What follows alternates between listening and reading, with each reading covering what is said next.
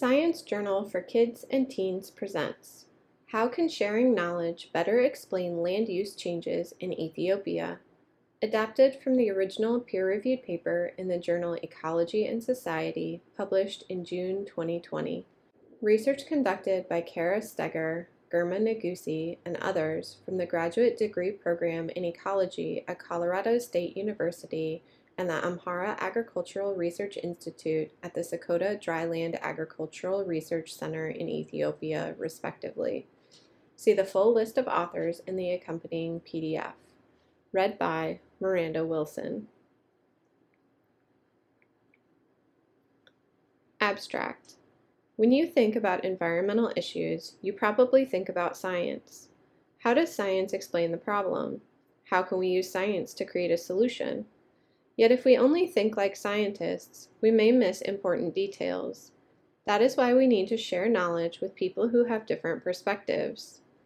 We shared knowledge with local residents near the Guassa grassland in Ethiopia to discuss how land use had changed over time. They described how they use the land and the benefits it provides. Using satellite technology, we created maps of the area. We then shared these maps with the people of Guassa. Together, we found a link between soil problems and land use changes. We also determined how different management strategies affect land use. Because we shared knowledge with the local residents, we created a more complete picture of what is happening in Guassa. Introduction. Ecosystem conservation is an important but difficult task. That's because people need local ecosystems for their ecosystem services or benefits. But overuse of these services can negatively affect the organisms that live in these ecosystems. So, how do we balance the needs of people and wildlife? The scientific community describes environmental impacts using data. They also use what they know to identify possible solutions. But the people who live in the area often have a better understanding of the ecosystem. After all, they experience it every day. That is why it is important for both scientists and local communities to work together. When they do, we have knowledge co-production. By sharing their different viewpoints and learning from each other, scientists and local residents create a more detailed picture of the problem. It also means they can develop a more successful and fair solution. The Guassa Community Conservation Area in Ethiopia is a grassland. People from 9 Kabales live around it and have managed it successfully for hundreds of years. Guassa supports many species. The most well-known is the gelada monkey. Many endangered species, such as the Ethiopian wolf, also make their home there. Guassa provides the Kabales with many ecosystem services. For example, the people make Guassa grasses into rope, construction material, and roof thatch. Our study used knowledge co-production in Guassa to investigate the causes and consequences of environmental change. Could local residents provide a new perspective on what happened in Guassa? Here is a photo of the gelada monkey, which is one example of wildlife found in the Guassa conservation area in Ethiopia. The males are really spectacular.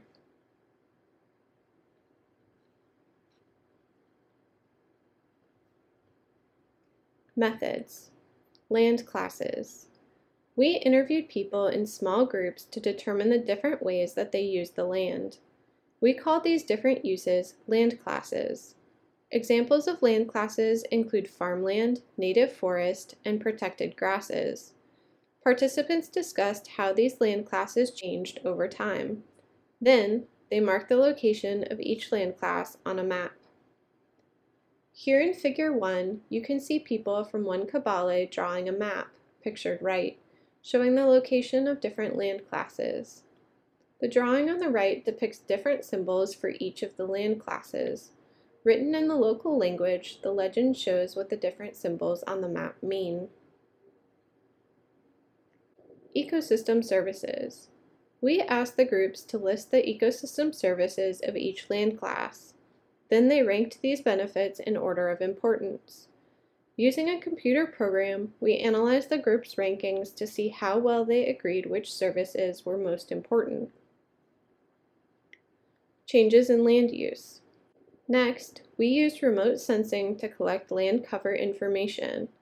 We also went to Guassa to collect ground information on where the different land classes are located and what they look like. Using both datasets, we created a land use map.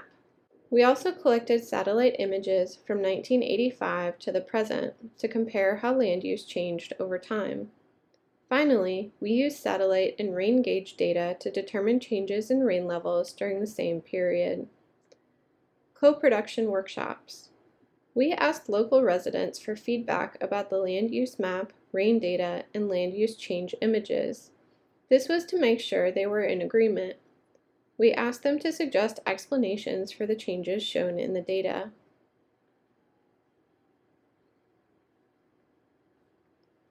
Results. Land classes. Local people from the 9 cabales identified 10 different land classes. The satellite images showed that farmland is the largest land class. They showed that water and built-upon areas are the smallest. Ecosystem services. Most of the identified ecosystem services are provisioning services, products from the ecosystem that people can use.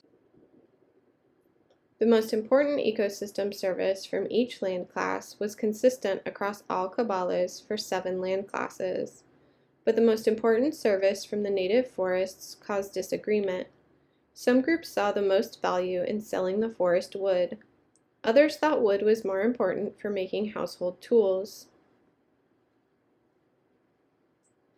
Local people also identified different services provided by grazing land and protected grasses. These are 2 different kinds of grassland. They told us that different kinds of grasses grow there, providing different types of ecosystem services. Changes in land use. The cabales agreed about many of the land use changes over time, but changes in farmland, native forests, and shrublands were different across cabales. Water changes also varied. Surface water decreased, but groundwater increased. In Table 1, you can see changes in land class based on satellite image analysis and conversations with local residents. Land class can be seen in the left column of the table and the type of change in the right column. From top to bottom, they are as follows. Bare land increased. Constructed areas increased. Farmland varied based on cabale. Grazing land decreased. Native forest varied based on cabale. Plantation forests increased, protected grasses decreased, then increased, shrublands varied based on cabale, stone increased, groundwater increased, and surface water decreased. Looking at the table, which land classes saw an increase?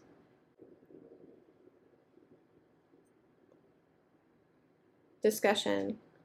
Our satellite images showed that land use around Guassa changed in different ways. Local people identified soil erosion as the reason for many of these changes. Losing the soil exposed more rock, thereby increasing stone and decreasing available farmland. Erosion also explained the loss of surface water resources as it blocked streams from flowing. Some people then drilled wells to access groundwater. The people said soil fertility was also a problem, although the effects on farmland differed. A decrease in spring rain has also made farming more difficult. The changes in protected grasses showed the importance of conservation management practices. The government removed Guassa land ownership from local people. This meant they could not protect the grasses using their traditional practices. The amount of protected grasses decreased because people no longer worked together. When the cabales regained control over their land, the grasses started to grow again. The satellite maps told us that changes in land cover had occurred, but not why or how they affected the people. Local people filled in these knowledge gaps, but they needed the satellite maps to help them remember. That is why it is important for scientists and local residents to share knowledge. With better understanding, we can prepare for future environmental change. Conclusion.